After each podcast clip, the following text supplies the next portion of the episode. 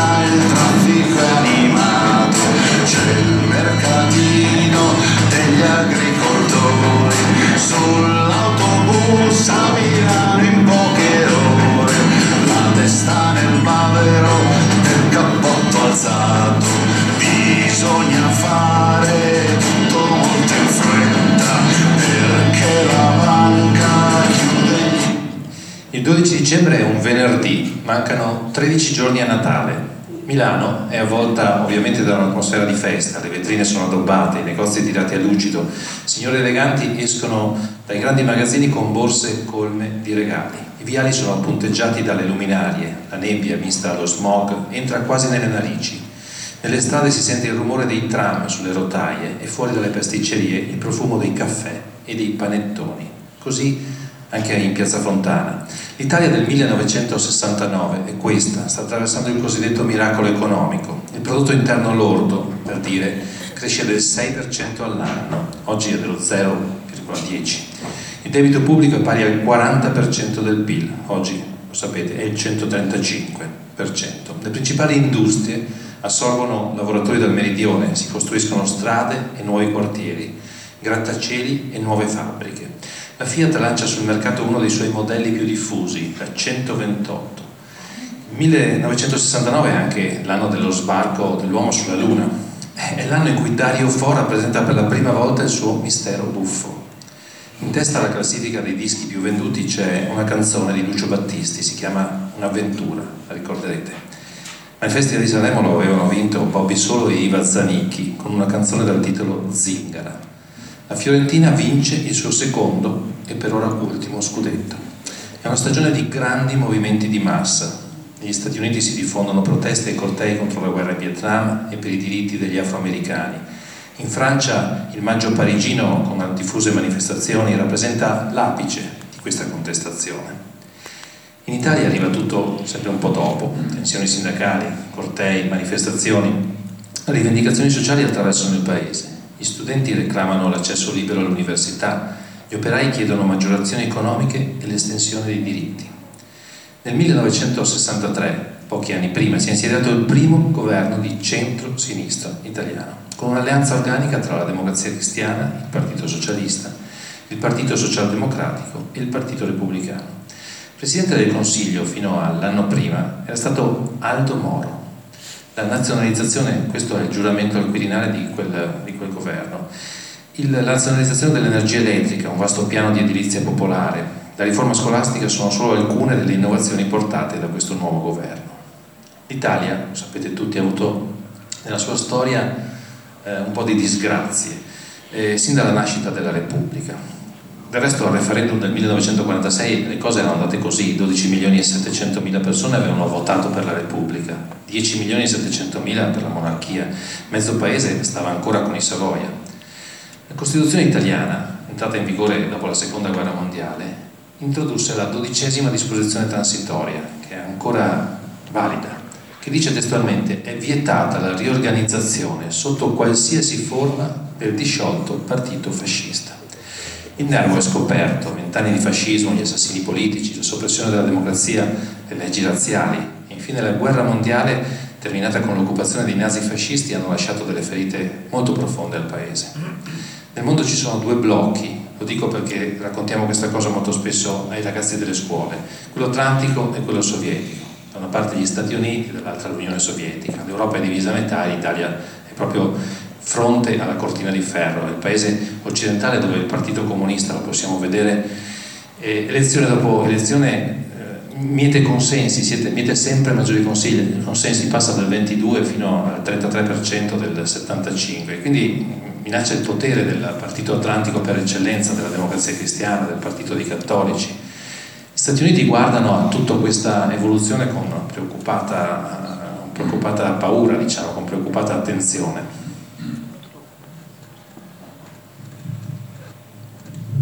In quegli anni, quando a casa mia ci si sedeva a tavola, eravamo in dieci. Poi arrivarono i matrimoni dei fratelli e la piccola diaspora caratteristica di tutte le famiglie. In casa la radio era arrivata nei primi anni 50 la Vespa nel 1957, la 500 nel 1964. Sono le tappe della maggior parte delle famiglie di questo territorio. In quegli stessi anni il medio credito delle Venezie tramite la cassa di risparmio o le casse di risparmio erogava crediti abbondanti destinati alle attività agricole dall'acquisto del trattore alla costruzione della stalla con abitazione annessa come avveniva con Artisan Cassa, mutui per costruire i laboratori con abitazione annessa. C'era voglia di fare e di crescere economicamente, c'erano soldi per i prestiti che hanno sì creato i debiti delle famiglie, ma i tempi sono stati vantaggiosi per poterli pagare. C'era l'espansione economica di cui ha parlato prima Daniele. Da lì ha origine anche la diffusione, poi giudicata disordinata, dei capannoni ovunque, dei laboratori insieme con le abitazioni, le case degli agricoltori in ogni fazzoletto di terra di proprietà. La guerra era alle spalle. I nati durante la guerra avevano vent'anni e alcuni avevano già terminato il servizio militare di leva. Dal 1955 al 1965, circa questo decennio, si diffuse non solo il benessere, ma soprattutto la percezione del benessere. Ma già alla fine del decennio si insinuava l'incertezza del futuro. In quegli anni succede un'altra cosa, si susseguono i tentativi di colpo di Stato. Ci provano nel 1964, ci prova addirittura il comandante generale dell'arma di carabinieri, Giovanni De Lorenzo, un generale con il cosiddetto piano solo. Ci prova subito dopo il principe Junio Valerio Borghese, pronto a occupare il Parlamento e le sedi dei partiti politici. Ci prova Edgardo Sogno, forse il più strampalato dei tre, con il suo tentativo di golpe bianco con finalità molto simili. In quegli anni, ma lo sapremo solo molto tempo dopo, agisce nel paese un'organizzazione paramilitare chiamata Gladio, un piccolo esercito dotato di armi, informazioni, contatti, pronto a intervenire in caso di emergenza. Insomma, sono passati poco più di 25 anni dalla fine del fascismo, ma l'Italia è ancora attraversata da nostalgie autoritarie. Tra i molti movimenti politici di destra, di estrema destra, ce n'è uno in particolare che si chiama Ordine Nuovo. È stato fondato da questo signore, si chiamava Pino Rauti, nel 1956.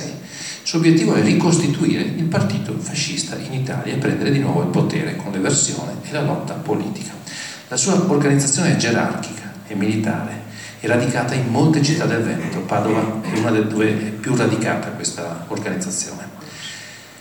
E siamo in Piazza Fontana, questa è Piazza Fontana, si trova a meno di 200 metri dal Duomo di Milano. Vi si affaccia questo grigio palazzo a sei piani, sede di una banca, la Banca Nazionale dell'Agricoltura.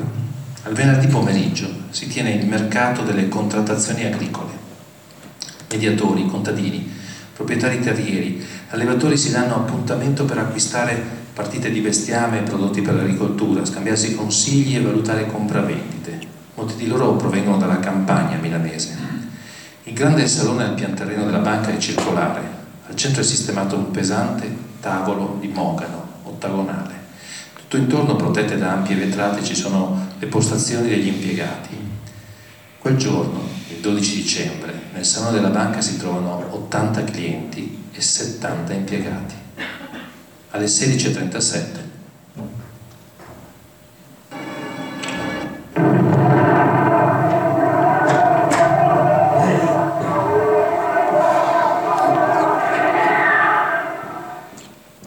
16.37 un urto terrificante manda tutto in frantumi, il grande tavolo, i vetri, schegge, cadono gli intonaci tra le pareti, si sbriciolano sedie e scrivanie, tremano i muri, la porta d'entrata vola sul marciapiede esterno. Tutto il salone è avvolto da un fumo denso e scoppia un principio di incendio, salta completamente la luce, i grandi neon sul soffitto si spengono all'improvviso, qualcuno cade. Tutto questo accade in meno di un secondo, un secondo, un battito di ciglia che cambia per sempre la storia del paese. Si sentono urla strazianti, gente che piange, che tossisce sangue, 150 persone nel buio e nella polvere di un salone reso irriconoscibile dallo scoppio gridano la prima parola che riescono a pronunciare, aiuto. Poi nel salone lentamente cala un irreale silenzio. Vorranno almeno altri 10 secondi per intuire qualcosa, capire che si è trattato di uno scoppio della potenza di un terremoto, anche se all'inizio si penserà a una caldaia del riscaldamento. Tra la polvere di calcinacci si intravedono corpi straziati, arti spezzati, sangue, morte, smarrimento, dolore, terrore, terrore. Esattamente l'obiettivo desiderato, il terrore. Passeranno ancora due minuti prima di avvertire fuori il suono stridulo e interminabile delle sirene delle ambulanze e della polizia. Per tutto il resto della giornata e nei giorni successivi sarà questo il suono conficcato nelle orecchie di tutti i milanesi. La bomba era stata posata sotto il tavolo ottagonale al centro del salone, dentro una valigetta in pelle di marca Moschbach e Gruber, all'interno della borsa, contenuti in una cassetta metallica, 6 kg di tritono. Giusto dove si trovava il tavolo, nel pavimento del salone, resta uno squarcio del diametro di 80 cm. Il bilancio dello scoppio sarà terribile. 13 morti subito, ma 17 dopo alcune settimane alcuni mesi e 88 feriti.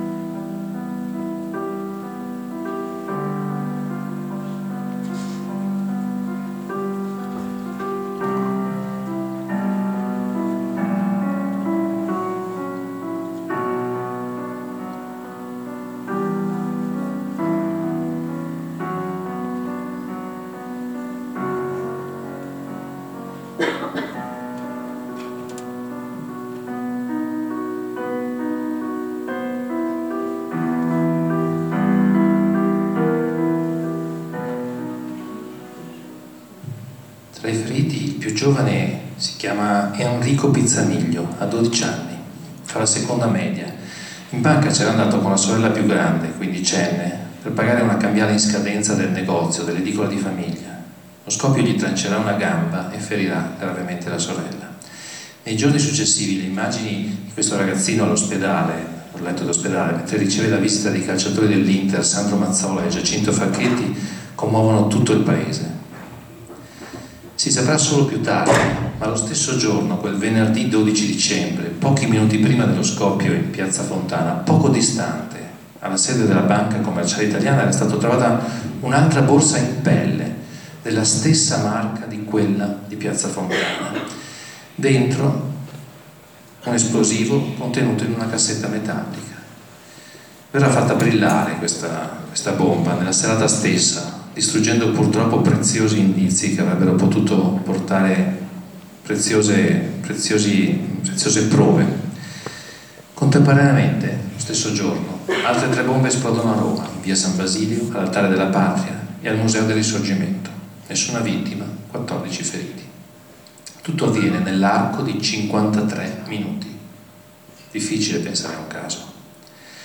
Quella sera stessa il questore di Milano, si chiamava Marcello Guida, era uno che durante il ventennio era stato direttore del carcere di, Ventotene, dove il fascismo aveva rinchiuso tra gli altri Pertini e Spinelli, scrive al Presidente del Consiglio, il questore di Milano, scrive l'ipotesi più attendibile che deve formularsi indirizza le indagini verso gruppi anarcoidi. Nella stessa giornata, la stessa serata, vengono perquisite decine di abitazioni appartenenti agli ambienti anarchici, Vengono fermate 80 persone, in particolare aderenti ai circoli 22 marzo di Roma e Ponte della Ghisolfa a Milano. Tra questi arrestati c'è un ferroviere, Giuseppe Pinelli, a 41 anni, due figlie piccole, e un ballerino, Pietro Valpreda. A Palazzo Chigi, nella stessa sera del 12 dicembre, si svolge una riunione tra il Presidente del Consiglio e alcuni ministri. L'argomento è la eventualità di dichiarare lo stato di emergenza in Italia. Stato di emergenza avrebbe significato limitazione delle libertà personali e della libertà di stampa, poteri eccezionali della polizia, coprifuoco. Il Premier rumora nicchia, non è convinto, altri ministri spingono per questa ipotesi. I giorni successivi sono pervasi dallo sgomento. Il lunedì si svolgono i funerali, il lunedì mattina si svolgono i funerali delle vittime, si svolgono nella piazza Duomo di Milano, vengono trasmessi in diretta televisiva vi partecipano tutte le principali cariche dello Stato, in un clima irreale, di tensione e di dolore. Lo storico inglese John Foote scriverà molti anni dopo, la giornata era così cupa che i lampioni stradali furono lasciati accesi. E Sandro Pertini scrisse, era mezzogiorno, ma sembrava mezzanotte. Quel giorno in piazza c'erano quasi 100.000 persone. Camilla Ceverna, una giornalista coraggiosa, ha scritto, questi funerali sono stati tra gli spettacoli più sconvolgenti della mia vita una densa nebbia bassissima, quasi buia a mezzogiorno, nessun raggio di sole. Il cielo non c'era,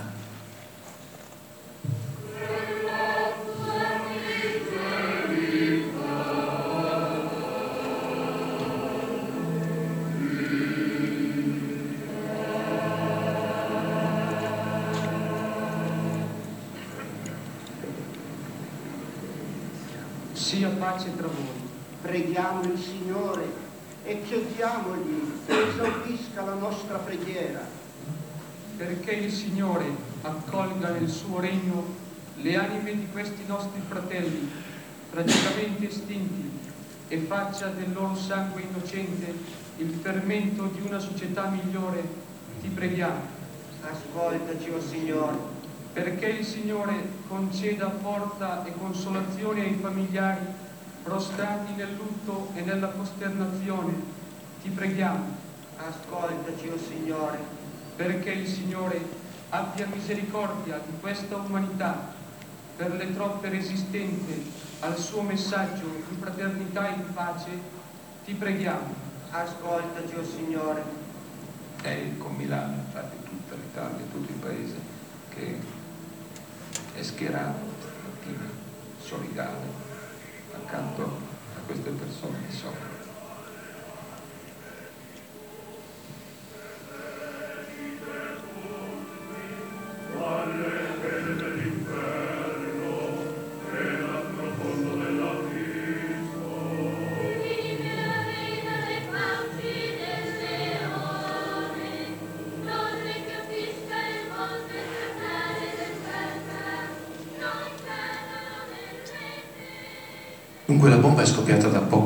Governo discute di stato di emergenza, l'opinione pubblica è sgomenta, 100.000 persone stanno in piazza per i funerali, gente giustamente chiede giustizia, i giornali e la televisione descrivono le indagini serrate, c'è una forte tensione, puntano i primi riflettori sugli anarchici, le forze dell'ordine agiscono, fermano appunto tra Ferroviere Pinelli e il ballerino Valpreda. La fabbrica di pistacci in realtà era già cominciata, molto tempo prima. A questo punto succede una cosa, un imprevisto, qualcosa che nessuno aveva previsto, un testimone a Treviso.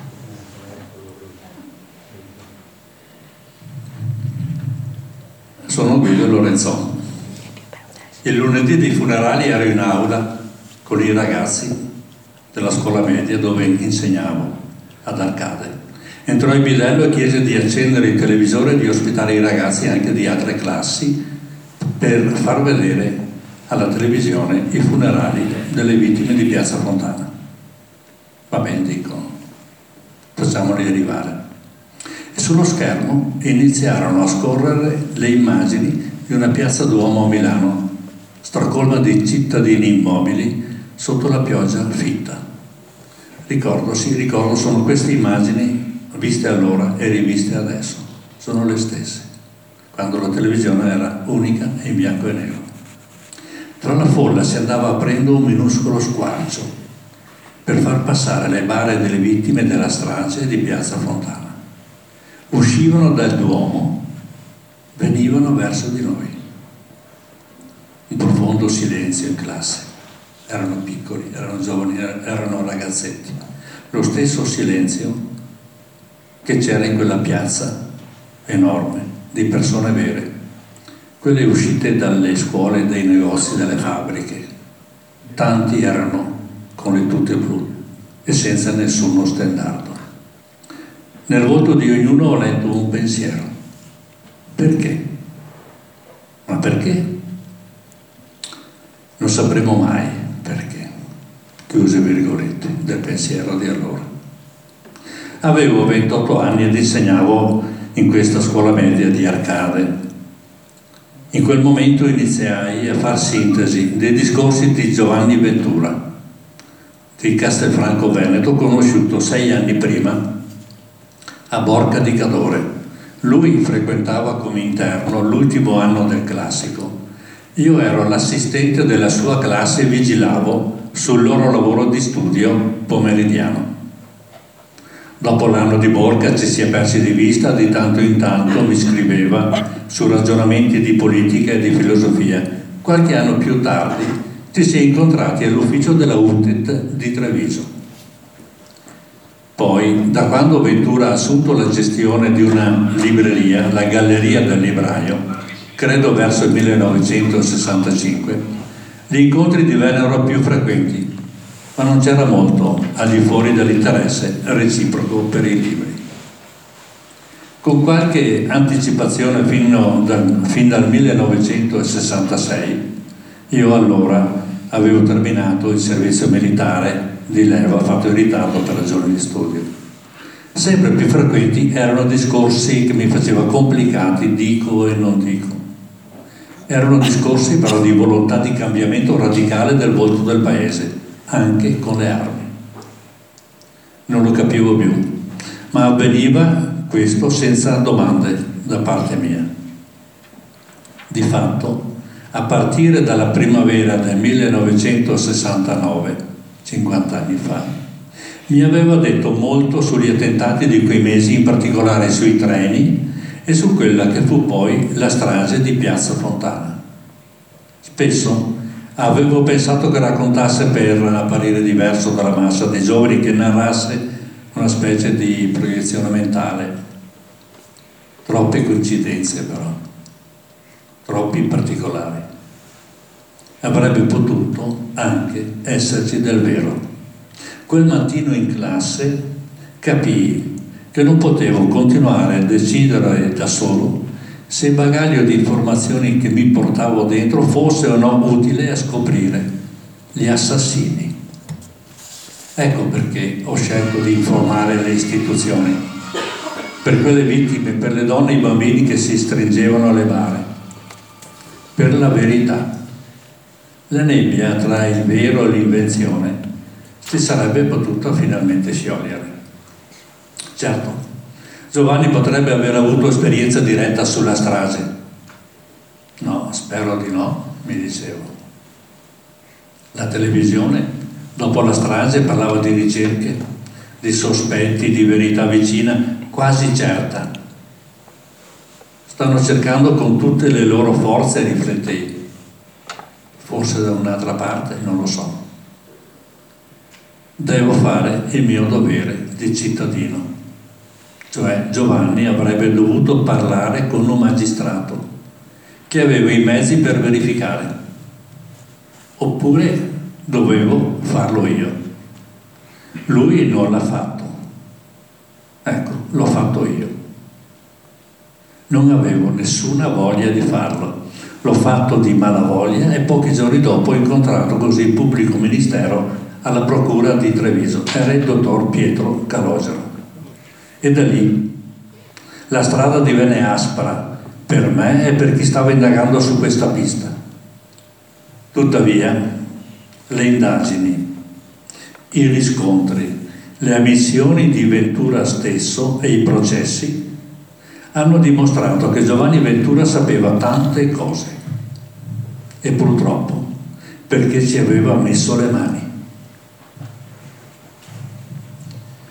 Quella sera stessa del lunedì, lunedì di funerali, il ferroviere Giuseppe Pinelli, fermato nel giorno stesso della strage, vola da una finestra del quarto piano della questura di Milano.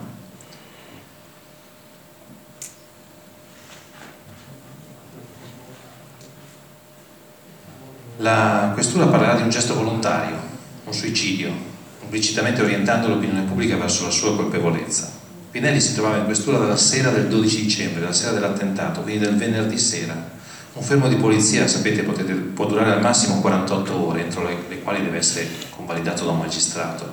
Pinelli da tre giorni stava negli uffici della polizia. Lo stesso giorno viene arrestato Pietro Valpreda, ballerino anarchico, ballerino del gruppo romano 22 marzo, si trovava a Milano perché convocato proprio in questi giorni da un magistrato che indagava sulla diffusione di alcuni volantini. Un tassista milanese, Cornelio Rolandi, riferisce di aver prelevato un uomo in via degli Albrici e di averlo accompagnato in piazza Beccaria, poco distante da piazza Fontana. Alla polizia non parve vero. Al tassista mostrarono una foto di Valpreda. Il tassista disse, mi sembra lui.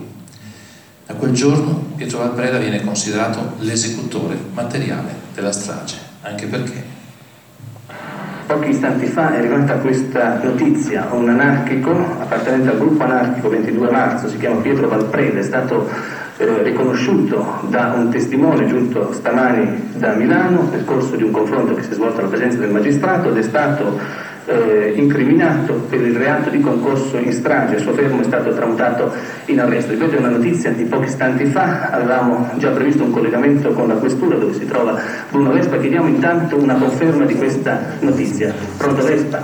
Sì, sono qui dietro Valpreda è un colpevole, uno dei responsabili della strage, delle, delle stragi di Roma e, e degli, della strage Milano e degli attentati di Roma. La notizia, la conferma è arrivata un momento fa qui nella misura di Roma. Dottore Parlato, come siete arrivati a una così rapida identificazione dei responsabili? E attraverso un lavoro molto intenso che come lei sa è stato svolto in questi giorni eh, da tutti i componenti delle questure di Roma e di Milano e dall'arma dei carabinieri. Voi avete avuto subito i primi indizi? Sì, l'abbiamo avuto da, su, direi dopo qualche ora, quando si è cominciato a delineare un po' chiaramente la situazione, l'ufficio politico ha, avuto, ha cominciato a individuare qualche elemento, gli elementi che potevano ritenersi responsabili di attentati. Ci sono alcune cose che non cambiano mai nella televisione italiana, Bruno Vespa è una di queste. Pochi istanti fa ripeto quello che ha detto da studio Brancoli, un anarchico si chiama Valpreda Pietro, è stato riconosciuto da un testimone nel corso di un confronto ed è stato incriminato per il reato di concorso in strage. Il suo fermo è stato tramutato in arresto. In collegamento dalla questura di Roma, Bruno Vespa, Pietro Valpreda è un colpevole, uno dei responsabili della strage di Milano e degli attentati di Roma. Questa anarchica è tracciata. Da quel giorno la vita di molte persone non è stata più la stessa e all'epoca quello era l'unico strumento importante di comunicazione, la televisione, la televisione nazionale, non c'erano tante reti come oggi, non c'era la rete, non c'erano tanti giornali. Eppure dovevamo capirlo, che qualcosa stava succedendo, dovevamo leggere quei segnali che ci erano stati seminati durante i mesi precedenti di quel terribile 1969. Il 15 aprile, via Padova, una bomba devasta l'ufficio del rettore dell'università, Enrico, Enrico Opoker. Il 25 aprile, giorno della liberazione, una bomba esplode nello stand della, Fiat, della Fiat alla Fiera Campionale di Milano, provocando sei feriti. Lo stesso giorno una seconda bomba è ritrovata inesplosa all'ufficio cambi della stazione centrale di Milano. Nella notte tra l'8 e il 9 agosto di quell'anno, dieci ordigni vengono ritrovati o esplosi in altrettanti convogli ferroviari, provocando 12 feriti. Grisignano, Chiari, Caserta, Alviano, Pescara, Pescina, Mira, Venezia. Il 4 ottobre, mentre il Presidente della Repubblica Giuseppe Saragat si trova in visita ufficiale in Jugoslavia, una bomba di 6 kg di esplosivo è collocata di notte sulla finestra di una scuola slovena a Trieste. Non esplode per un difetto nelle pile della batteria. Per le modalità e il tipo di esplosivo è considerata la prova generale di Piazza Fontana. Questa escalation di episodi di violenza sono tutti riferiti all'epoca dalle forze dell'ordine agli ambienti dell'estrema sinistra e degli anarchici, ma non era vero, semplicemente non era vero.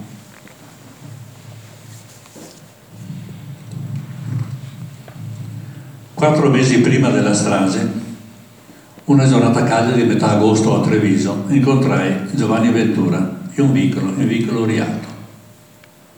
Avevo piuttosto voglia di spiaggia con un libro e invece lo ascoltavo dire delle dieci bombe collocate sui treni tra il sabato e la domenica precedenti, l'8 e il 9 agosto. Lui, diceva, faceva parte del gruppo degli organizzatori ed era uno dei tre finanziatori, diceva. Ascoltavo con tutto l'interesse possibile. Mi prese un brivido, cambiai il discorso e provai sollievo soltanto perché non c'era stato il morto. Poi ma dai, forse le spara grosse, chissà. Ma qualche settimana dopo, credo a metà settembre del 1969, ottobre, novembre, dicembre, tre mesi prima, con lui e suo fratello Angelo, dalla sua libreria, ci abbiamo su via Manin, e quella strada diritta in faccia alla Camera di Commercio a Treviso. Giovanni poco prima del negozio di giocattoli Il Paradiso dei Bambini, che c'è ancora. Si fermò davanti a una porta, la aprì, salimmo una mezza rampa di scale e mi fece vedere in uno sgabuzzino armi che uscivano da un sacco di juta e cassette nato di munizioni. Sconvolto non proferì parola ho fatto, ricordo, ho fatto un passo indietro e dovevo recuperare l'auto dal meccanico fuori in città e lo dissi. E i due fratelli si offrirono di accompagnarmi. Siamo quindi usciti allora da Treviso in macchina. Giovanni alla guida della sua BMW color caffè e tra una parola e l'altra mi disse di aprire il porta oggetti. Ne tirai fuori una scatola piccola, la appoggiai sulle ginocchia e lui mi invitò ad aprirla, apri, mi disse, aprila. Dentro c'era un timer da lavatrice con fili e una pila piatta di quelle grandi di allora. Quel timer, lo seppi dalle indagini mesi e mesi dopo, faceva parte del lotto acquistato per le bombe. Il fratello, contrariato, non avrebbe voluto che vi mostrasse né le armi né il timer. Oggi, oggi dico che è stato meglio così. Senza la mia testimonianza, probabilmente, la strage avrebbe avuto in Pietro Valpreda un assassino già identificato prima ancora dell'esplosione, ne sono convinto, e l'Italia avrebbe avuto una bugia definitiva nella sua storia. Nella mia ingenuità avevo pensato che sarebbe bastato affidare alle istituzioni ciò che avevo saputo, ciò che avevo visto. Magistrati e poliziotti, e il loro mestiere, pensavo, avrebbero poi compiuto le verifiche, avrebbero fatto il loro lavoro. Invece mi sono trovato chiamato ad essere sempre presente nelle indagini, obbligato a portare più e più volte le prove che avevo detto la verità. Ho avuto contro di me per oltre un anno e mezzo quasi tutti i mezzi di informazione in Italia. Avevo solo 28 anni, ero diffidente nei confronti della magistratura, del palazzo, di quelle cose lì ma ero terrorizzato da ciò che avrebbe potuto ancora fare chi aveva compiuto la strage. Negli stessi giorni a Padova la commessa della valigeria al Duomo, Loretta Galeazzo, riferisce al suo titolare che il giorno 10 dicembre, due giorni prima della strage, un uomo dal fare distinto, dai capelli neri, era venuto in negozio per acquistare quattro borse di marca Moschberg e Gruber quattro borse. Il suo titolare riferisce la circostanza alla questura, che trasmette per fonogramma alla Polizia di Milano il dettaglio, ma il messaggio non verrà ritenuto interessante. Passarono tre anni prima che alla commessa furono mostrate delle persone che potevano assomigliare all'identikit. Tre anni. Le indagini sulla orrenda strage vengono aperte a Milano e a Roma, teatro degli attentati del 12 dicembre. All'inchiesta non si capisce bene il perché, ma si può intuire. Si radica sin dall'inizio presso la Procura di Roma, più vicina alle istituzioni, ai ministeri, alla politica, ai servizi. Tutte queste bombe fanno parte di uno stesso identico disegno. In questa storia appaiono e scompaiono a più riprese tanti personaggi, commissari di polizia, ufficiali dei carabinieri, magistrati, giornalisti, politici, militari, agenti segreti e faccendieri tutti legati a vario titolo a istituzioni dello Stato, ingranaggi di un meccanismo più grande, complici, più o meno consapevoli, di un disegno generale. Per 50 anni queste persone, uomini delle istituzioni, hanno taciuto, nascosto prove, distrutto documenti, minacciato testimoni, indotto confessioni, confondendo il quadro della verità. Per questo è importante, a 50 anni di distanza, mettere a posto i tasselli. Chi sono dunque i protagonisti di questa storia? Giovanni Ventura, il libraio di Treviso, l'editore della Galleria del Libraio di Treviso, l'amico di Guido. Franco Freda, procuratore legale di Treviso, Franco Giorgio Freda, di Padova, chiedo scusa, si definisce soldato politico e guerriero di Hitler. Delfo Zorzi, giapponese, giovanissimo, spietato, esperto di cultura orientale e di arti marziali. Secondo alcune testimonianze è lui che avrebbe posato la borsa nel salone della banca. Carlo Di Giglio, detto Zio Otto, l'artificiere, l'esperto di esplosivi, agente segreto pagato dai servizi americani. Carlo Maria Maggi, il medico della Giudecca, responsabile di Ordine Nuovo nel Trivento, rispettato e amato dai veneziani. E poi ci sono questi che appartengono ai corpi dello Stato. Mario Berlino, un esponente di avanguardia nazionale, infiltrato dai servizi segreti nei gruppi anarchici romani. Federico Umberto D'Amato, capo dell'ufficio affari riservati del Ministero degli Interni, Guido Giannettini, agente Z, giornalista ed agente del SID, il Servizio Informazione e Difesa, il Servizio Segreto Italiano, Gianadelio Maletti, colonnello d'esercito, capo dell'ufficio D, che si occupa del controspionaggio, l'ammiraglio Eugenio Enche e il generale Vito Miceli, che sono in quegli anni altri direttori del SID, del nostro servizio segreto. Ma torniamo a Treviso, un mese dopo la strage.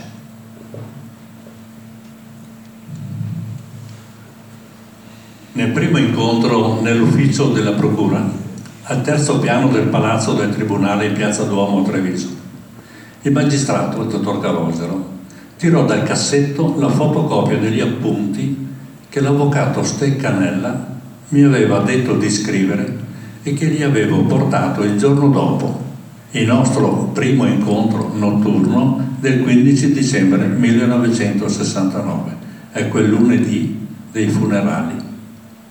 Stavo seduto davanti al magistrato e il sostituto procuratore, Pietro Calogero, mi credette. Verbalizzate le dichiarazioni, aprì formalmente il fascicolo.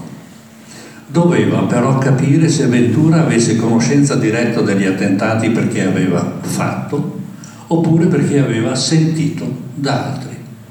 Bisognava andare fino in fondo, capire il nesso tra quanto era accaduto e i discorsi.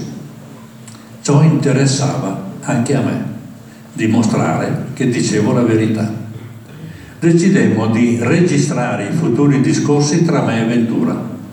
Così è stato. Dei poliziotti hanno accompagnato l'operazione con auto d'appoggio e un registratore. Ma dopo il primo incontro, sorpresa nulla di registrato. Era stata utilizzata una bobina piena. Rifare. Secondo tentativo. Sorpresa, ancora nulla. Rifare. Arrivò da Milano una rice trasmittente coi fiocchi.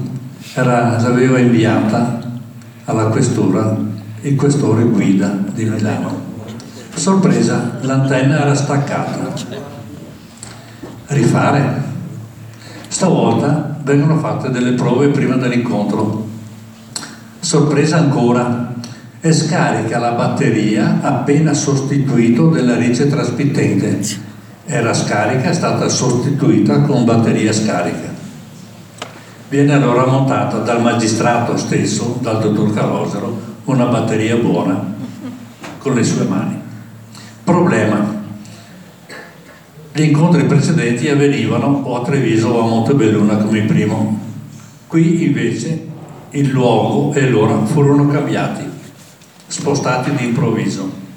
Bisognava correre a Mestre, all'Hotel Plaza, alle 22, alle 10 di sera era in inverno. Ventura arrivò con Franco Freda ma questa volta c'era anche il magistrato che ascoltava in cuffia, supino all'interno di una NSU Prince parcheggiata di fronte al plaza col muso al muro della stazione dei treni di Mestre. Il registratore, il nastro, le batterie, tutto funzionò. E in più il magistrato era testimone diretto. Pensai, ora il magistrato si arrangi, ha capito da sé e a tutto quanto. Invece, ad ogni nuova sede delle indagini, di confronti e di processi, dovetti essere presente per 35 anni, mi pare, testimoniare più e più volte. Roma, Trieste, Milano, Padova, Catanzaro, non so se sono tutte. Tutto liscio? Figuriamoci. La trascrizione di quelle ottime registrazioni fatte al Plaza di Mestre furono affidate dal giudice Ernesto Codillo, quello che fumava col bocchino, di Roma, a un poliziotto, a un poliziotto di Bari. E noi si parlava in dialetto. Risultato. Alcuni punti chiari, alcune ammissioni di Ventura furono nei verbali attribuite a me. Dentro quelle carte, da testimone, ero diventato, stavo scivolando, stavo diventando il responsabile delle cose raccontate. Mi sentivo smarrito. Mi stavo avvicinando a subire il carcere. Per mia fortuna, molti mesi dopo, a Treviso, il giudice Giancarlo Stiz fece ritrascrivere quei nastri. Terminati con il Plaza i colloqui registrati, gli incontri tra me e Ventura si sono diradati. Il questore di Treviso, su richiesta del capo della polizia a malincuore, mi assegnò una scorta 24 ore su 24. La scorta mi accompagnava con la mia auto, una mini minor a due porte, anche a scuola e, e i poliziotti mi aspettavano.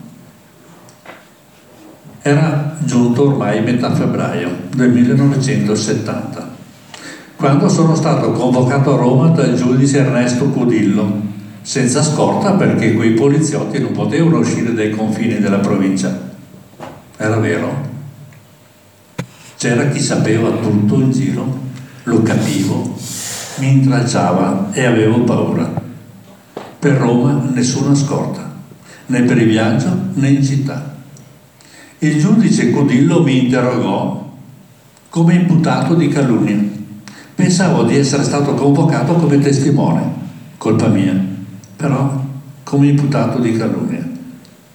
Al rientro rifiutai la scorta telefonando al questore, non volevo più la scorta. Il dottor Calogero e poi anche il dottor Stiz avevano capito che la polizia boicottava le indagini.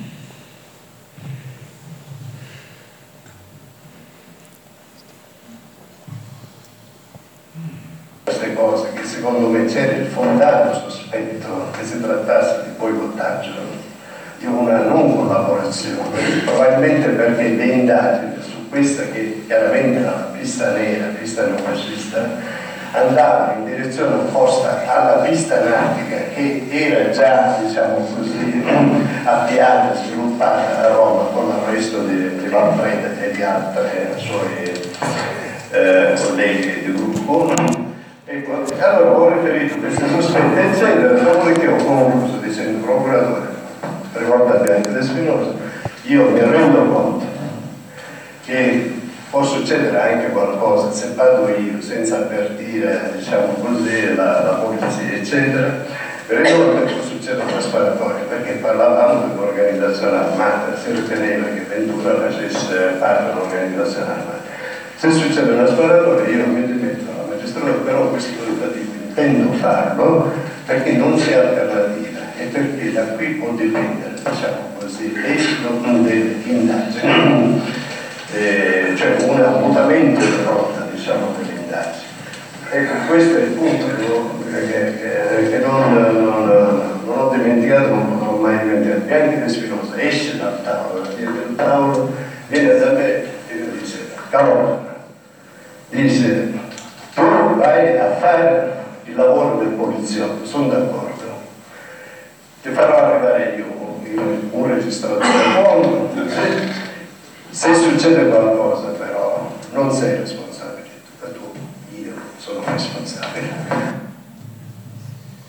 Durante quel maledetto 1969 qualcuno si era avvicinato pericolosamente alla verità. Apparteneva alla Polizia di Stato, all'epoca un corpo militare. Si chiamava, ed era proprio qui a Padova, il commissario Pasquale Giuliano era riuscito a far mettere sotto controllo le telefonate di Franco Giorgio Freda subito dopo l'attentato nell'ufficio del rettore, quindi subito dopo il 15 aprile. In quelle telefonate Freda parlava di timer e di esplosivo, di armi e di attentati. Ma le trascrizioni non furono ritenute interessanti, anzi ci fu un vicequestore che disse al procuratore Aldo Fais non c'è nulla di interessante in quelle intercettazioni, non le legga neanche. Il commissario fu sospeso dal servizio e trasferito in Puglia a occuparsi d'altro. Il boicottaggio delle indagini, lo avrete capito, è stato vastissimo, ramificato, arguto, scientifico. Coinvolse funzionari di polizia e carabinieri, politici e magistrati, funzionari dell'interno. Chi aveva compiuto la strage doveva essere coperto. Restava Lorenzoni, sempre più solo. Fino a quel momento c'era la sua parola, la sua testimonianza contro quella di un conosciuto libraio con molte relazioni e amicizie in Veneto e a Roma. Poche le prove, le prove raccolte tra mille difficoltà e quelle poche offuscate da depistaggi, reticenze, calunnie sull'attendibilità del testo, del teste. Per tutto il 1970 e per gran parte, quasi tutto del 1971, le cose vanno avanti così. A Treviso, questo signore, il giudice istruttore Giancarlo Stiz, sta lavorando in silenzio, ma non senza difficoltà. Per prima cosa sentì Lorenzo, poi sentì Ventura separatamente, mi misi poi a confronto e mi resi conto, mi convinci, ecco, ebbi la convinzione netta che Ventura diceva il falso e che Lorenzo diceva il vero. Da qui l'inizio delle indagini. Tutto ciò che il Ventura aveva confidato a Lorenzo. Riguardavano soprattutto oh, le bombe che mettevano sui treni, poi c'era tutta la faccenda della propaganda di, di Freda tramite i suoi libretti, poi la propaganda che faceva presso i militari e costituiva reato di apologia, insomma tutta una serie di comportamenti che, che riguardavano un po' di associazione, un quadro di associazione solusiva. Poi eh, abbiamo acquisito tutte le intercettazioni, saputo che, che il telefono del, Freda era sotto controllo a Padova, abbiamo acquisito tutte le intercettazioni telefoniche di suo telefono fatte dalla Procura di Padova nel 1969 e da lì è venuto fuori un veramente eh, una cosa incredibile su, su quanto riguardava specificamente l'attentato di Piazza Fontana.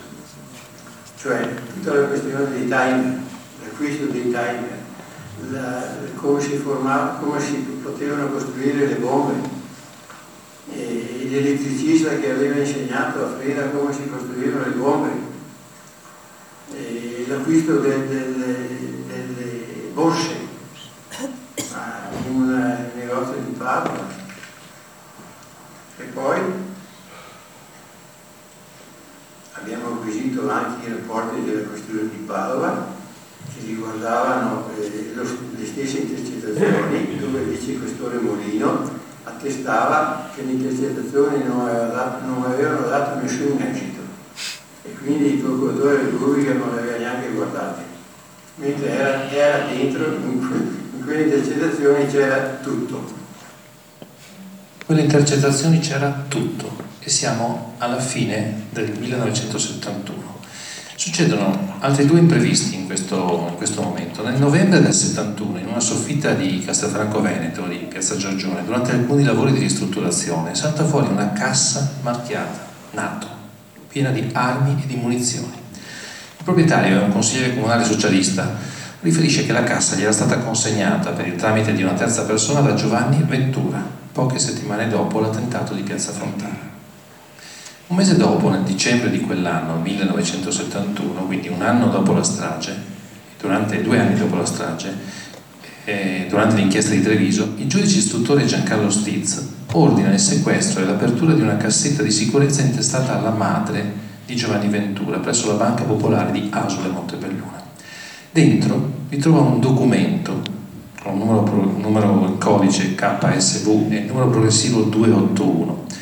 Si tratta di un rapporto riservato sulla situazione politica italiana e sui pericoli di una deriva a sinistra del governo, con la necessità di predisporre interventi anche di tipo militare per contrastare questa situazione. Un documento analogo con lo stesso codice ma il numero progressivo successivo 282 viene ritrovato qualche anno dopo nella casa romana di Guido Giannettini, l'agente Z.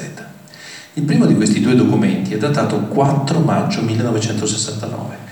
Riferisce che, virgolette, ambienti politici ed economici italiani, appoggiati anche da ambienti stranieri, tra cui sicuramente americani, hanno deciso la sostituzione del centro-sinistra in Italia con una formula sostanzialmente centrista. Tra i passi per raggiungere questo obiettivo sarebbe contemplata una eventuale ondata di attentati terroristici per convincere l'opinione pubblica della pericolosità di mantenere l'apertura a sinistra. Parentesi, gruppi industriali del nord Italia finanzierebbero gruppetti isolati di neofascisti per far esplodere alcune bombe. Perché Ventura, il libraio di Treviso, custodiva documenti riservati dai servizi segreti sulla situazione politica italiana? E per quale ragione nell'agenda di Giovanni Ventura c'era il numero di telefono di questo Guido Giannettini? Guido Giannettini, leggente Z, era un giornalista che stabil- lavorava stabilmente, stipendiato per i, dai servizi segreti. In questa vicenda svolge un ruolo di primissimo piano, collegamento tra gli apparati dello Stato e i responsabili della strage. Insomma, nel 1971, grazie alla testimonianza di Guido, il ritrovamento delle armi a Castelfranco, la cassetta di sicurezza a Montebelluna, la magistratura, in special modo quella di Treviso, aveva praticamente scoperto tutto. Ma la cosiddetta pista di Treviso non era ancora entrata a pieno titolo nell'inchiesta madre, quella che continuava a pensare che la bomba fosse stata messa da Pietro Valpreda, l'anarchico, il ballerino anarchico. Il giudice di Treviso, Giancarlo Stiz, emette dunque i primi mandati di cattura nei confronti di Freda e di Ventura. C'entrano con gli attentati ai treni, ma potrebbero centrare anche con la bomba di Piazza Fontana e dunque l'inchiesta viene trasferita per competenza alla Procura di Milano. E questa è la prima parte di come sono andate le cose, in cui due anni dopo si poteva capire esattamente tutto il quadro. Ma noi non ci siamo mai negati niente in Italia e inizia la partita dei processi. È la parte più complicata ma che abbiamo cercato di semplificare in maniera molto lineare e semplice. Abbracciano 30, 36 anni di processi, dal 1969 all'ultima sentenza del 2005. I primi processi si svolgono a Catanzaro, i secondi a Milano e indagano procure di diverse, diverse procure d'Italia. In Italia, non lo dico a voi, ma esistono tre gradi di giudizio, lo sapete, il primo grado, il secondo grado l'appello, il terzo grado la Cassazione. Una persona per il nostro ordinamento giuridico è considerata innocente fino all'ultimo grado. È un meccanismo molto garantista che non esiste in, fo- in questa forma in alcun paese al mondo ed è un meccanismo evidentemente figlio del ventennio, di regime fascista, insomma. La storia giudiziaria dunque è lunga e tortuosa, si celebrano almeno dieci processi, 15 film d'inchiesta, decine e decine di imputati. Si intrecciano indagini condotte in diverse procure e tribunali che contribuiscono in parte all'accertamento della verità e in parte al suo offuscamento. Quello che è ormai chiamato il processo Valpreda si apre a Roma il 23 febbraio 1972. Sono passati due anni e due mesi dalla strage. Valpreda, l'anarchico, è sempre in carcere. Processo a Roma dura pochi giorni perché un'eccezione della difesa solleva l'incompetenza territoriale e infatti il Tribunale trasmette le carte a Milano, ma a Milano il Procuratore della Repubblica chiede lo spostamento ad altra sede, motivi di ordine pubblico. La Cassazione, ultimo grado, decide la legittima sospicione e il trasferimento del processo in un posto dove non ci fossero problemi di ordine pubblico, Catanzaro. Avete presente dov'è? Siete mai stati? Catanzaro è in Calabria, a 1100 km da Milano, città meno raggiungibile d'Italia. Nella storia d'Italia.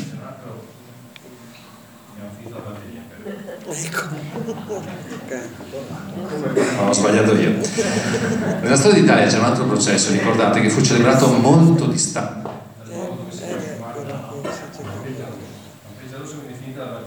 abbiamo un altro in sala, quindi dobbiamo andare a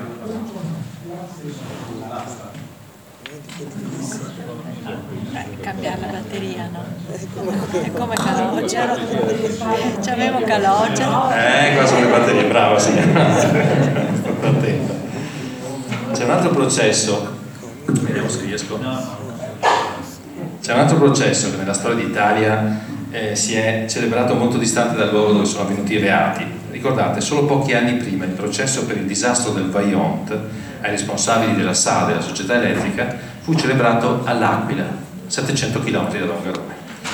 Legittima suspicione in diritto è appunto il legittimo sospetto che nel corso di un processo testimoni o giudici possano essere influenzati da circostanze ambientali e quindi questo può consentire in alcuni casi il trasferimento del processo ad altra sede. L'indagine sulla pista nera passa da Treviso a Milano. Anche la Procura di Milano si convince che quei due, Freda e Ventura, c'entravano assai con la strage di Piazza Fontana. Ma Catanzaro, l'imputato principale, è ancora Pietro Valpreda. Ci vorranno ancora due anni prima che la Cassazione stabilisca che la pista nera e la pista, la pista nera e il processo Valpreda diventino un unico processo. Siamo già a giugno del 74. A Catanzaro si ascoltano imputati e testimoni, in un valzer di viaggi e spostamenti non molto agevoli per nessuno, né per l'accusa né per le difese.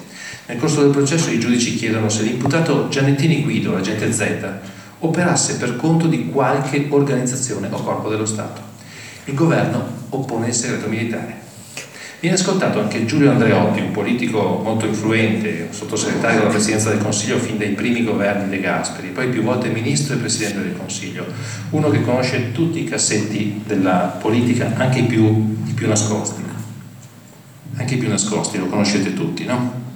E alle domande sempre più incalzanti dei giudici di Catanzaro, ci sono delle immagini che sono ancora nelle teche RAI, Andreotti risponde per 33 volte non ricordo. Ammetterà, questo sì, ma in un'intervista successiva, che Guido Gianettini era effettivamente un agente del servizio segreto. L'agente Z nel frattempo viene fatto sparire, prima in Francia e poi in Argentina, con la complicità e lo stipendio del servizio segreto italiano.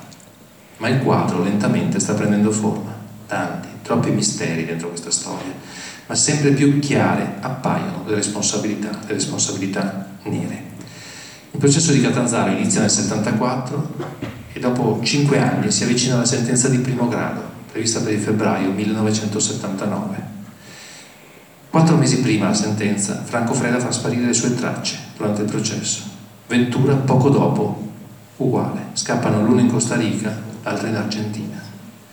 La prima sentenza per la strage di Piazza Fontana arriva il 23 febbraio 1979, nove anni dopo, il 12 dicembre. I neofascisti Franco Freda e Giovanni Ventura e l'agente del SID Guido Giannettini vengono condannati all'ergastolo per la strage di Piazza Fontana. Ergastolo.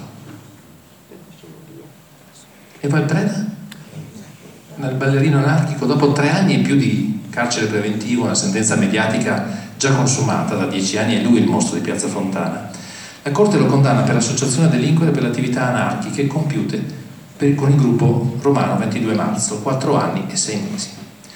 Ma la sentenza di Catanzaro è solo la prima del tortuoso percorso giudiziario. La fabbrica di depistaggi, che fino ad allora non era riuscita del tutto, nonostante molti tentativi a deviare il corso dei processi, affina le proprie tecniche.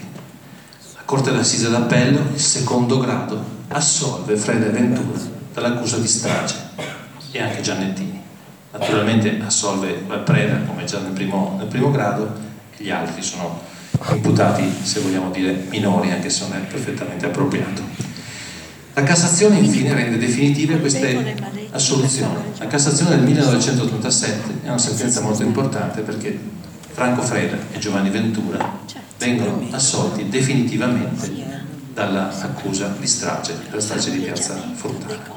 18 anni dopo i responsabili della strage escono definitivamente dal processo, definitivamente. Per l'ordinamento giuridico italiano non possono più essere processati per questo reato. Il principio è quello del ne bis in idem, è una locuzione latina che tradotta alla lettera significa non due volte per la medesima cosa. 18 anni di processi, interrogatori, testimonianze portano alla soluzione di tutti i responsabili della strage di Piazza Fontana. Una sconfitta, una sconfitta per tutti, per la giustizia, per l'opinione pubblica. La delusione è cocente. I cittadini sconfortati. Ma noi italiani siamo un popolo che dimentica in fretta. Così il dolore per l'ingiustizia si affievolisce in pochissimo tempo. Era così allora e così oggi. Il decennio tra il 70 e l'80 passa la storia come il decennio delle bombe o della strategia della tensione. Acuire i conflitti per spostare l'asse politico quando c'è disordine, la gente chiede ordine. Altri gravi attentati solcano la storia del paese in quel decennio. La strage alla questura di Milano, 17 maggio 1973. La strage di Piazza della Loggia a Brescia, 28 maggio 1974.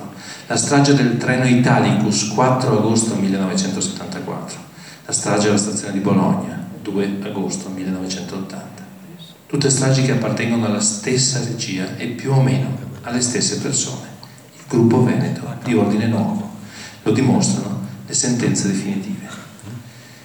Nel 1989 cade il muro di Berlino, si sgretola l'Unione Sovietica, il pericolo comunista è, c'era mai stato, è, stato, è obiettivamente venuto meno. I due blocchi si aprono dando vita all'era della globalizzazione. Il clima è diverso, la democrazia cristiana insieme al Partito Socialista sta capitolando sotto il peso degli scandali che prendono il nome di Tangentopoli. Partito Comunista cambia nome. È un'Italia diversa, certamente più matura, ma che non ha ancora fatto i conti fino in fondo con il suo recente passato. Piazza Fontana resta una ferita, una ferita aperta. Si moltiplicano i libri, le inchieste, le denunce politiche. Possibile che la strage più grave della storia repubblicana non abbia inchiodato alle proprie responsabilità colpevoli.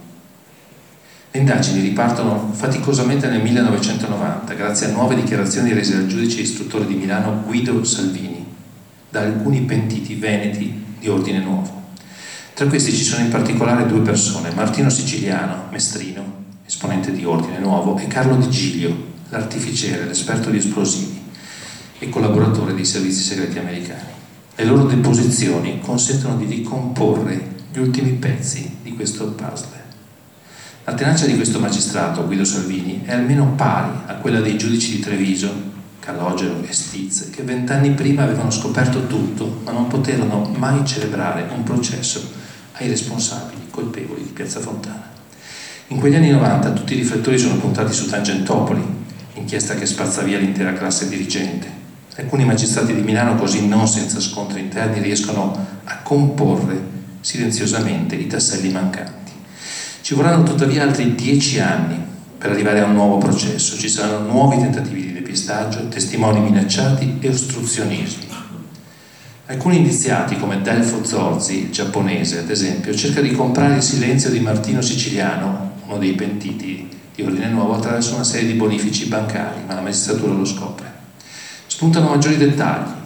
Prendiamo uno non a caso, la deposizione di Paolo Emilio Taviani, uno che all'epoca, nel 1969, era vicepresidente del Consiglio. Nel 2000 racconta ai giudici, la sera del 12 dicembre 1969, il dottor Fusco, un agente di tutto rispetto del SID, doveva partire per Milano recando l'ordine di impedire attentati terroristici. A Fiumicino seppe dalla radio che una bomba era tragicamente scoppiata e rientrò dunque a Roma. Da Padova a Milano si mosse per depistare le colpe verso la sinistra un alto ufficiale del SID, il tenente colonnello del Gaudio.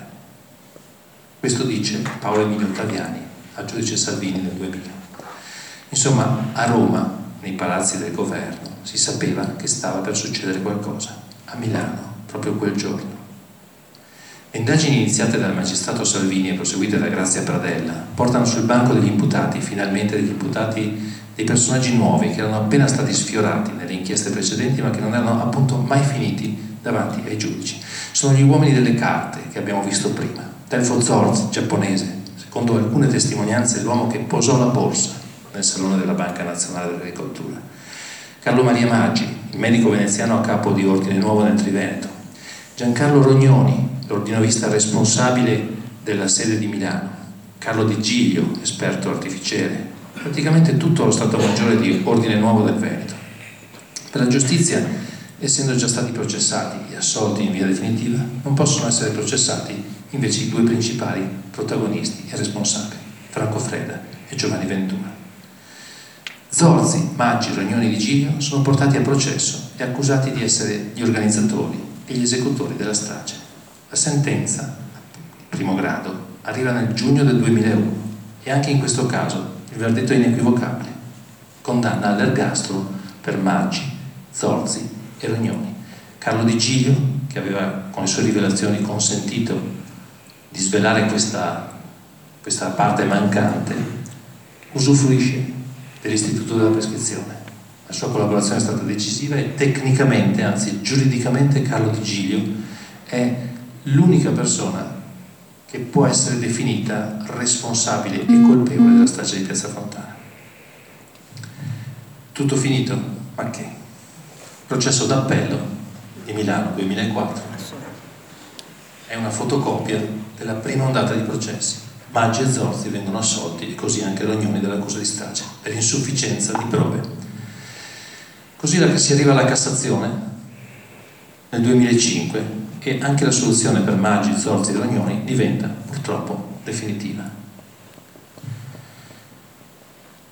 E questa è la storia dei processi che abbiamo appunto reso il più lineare e semplice possibile. Sembra un eterno gioco dell'oca, in cui i processi di primo grado i responsabili sono condannati all'ergastolo e poi gradualmente finiscono assolti. Sembra un contrappasso, oppure una novella pirandelliana, condannati sempre all'inizio, assolti sempre in via definitiva. Che giustizia è mai questa? Ci rimane questa che è la motivazione della sentenza, dell'ultima sentenza su Piazza Fontana. È la Cassazione, ultimo grado di giudizio, 3 maggio 2000. Trovate l'estensione di tutta la sentenza, tutte le motivazioni in rete. La responsabilità della strage di Piazza Fontana è di Franco Freda e Giovanni Ventura e non sono più processabili per la strage perché già assolti in ultimo grado dalla Corte di Cassazione nei procedimenti a suo tempo celebratisi a loro carico responsabili, ma non colpevoli giuridicamente. Nel 2006, veniamo alla conclusione, un sondaggio compiuto dalla provincia di Milano su mille studenti milanesi tra i 17 e i 19 anni, la domanda chi ha messo la bomba diede questo risultato. Per il 60% furono le Brigate Rosse. Il 20% dava la colpa alla mafia, il 10% attribuiva la matrice al terrorismo nero, quello neofascista. 10% rispondeva non so. In fondo, questa è una delle ragioni per cui Guido Lorenzon, insieme a me, ha deciso di raccontare ancora, ancora una volta, come già nei suoi 34 anni di processi, questa storia a molte scuole del Veneto d'Italia che ne faranno richiesta. La bomba è stata pensata a Roma, decisa a Padova in una riunione avvenuta qui il 18 aprile 1969 dagli ordinavisti veneti, preparata a Treviso caricata in un bagagliaio nella 1100 a Mestre e poi portata a Milano, fatta esplodere. Questa è la verità. Molte delle persone che hanno partecipato a questa strage sono ancora vive, sanno come sono andate le cose, continuano a tacere, a negare, a inquinare prove e intimidire chi prova a scalfire questo muro.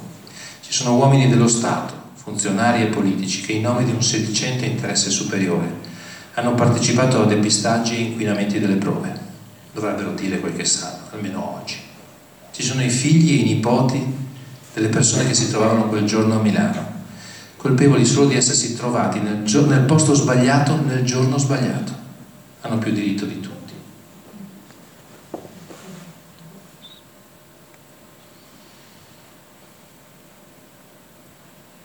Che fine hanno fatto?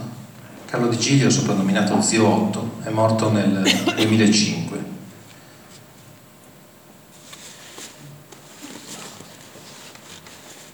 Giovanni Ventura ha vissuto a lungo a Buenos Aires dove gestiva un ristorante, è morto nel 2010. Franco Feda ha 78 anni, vive ad Avellino, gestisce una casa editrice, si chiama AR, esattamente come quella che aveva in via del Patriarcato qui, per Iazelino. Delfo Zorzi vive in Giappone, dove si chiama Roy Hagen e fa l'imprenditore nel settore della moda, ha 72 anni. Carlo Maria Maggi è morto nella sua casa di Venezia un anno fa. Al suo funerale alcuni giovani hanno rivolto al feretro il saluto romano. Martino Siciliano ha vissuto a lungo tempo in Colombia, sotto nuove generalità. Ora, sempre sotto nuove generalità, vive in Francia, a 73 anni. Il capo dell'ufficio D del SID ha 97 anni e vive in Sudafrica, più tornato in Italia naturalmente. Guido Lorenzon, lo avete visto, ha 78 anni, ha passato la sua vita a ripetere ripetere, ripetere la sua testimonianza iniziale, a lungo denigrato per aver raccontato ciò che sapeva, ma la sua testimonianza è stata, come avete visto, determinante l'accertamento della verità a carico dei colpevoli della strage.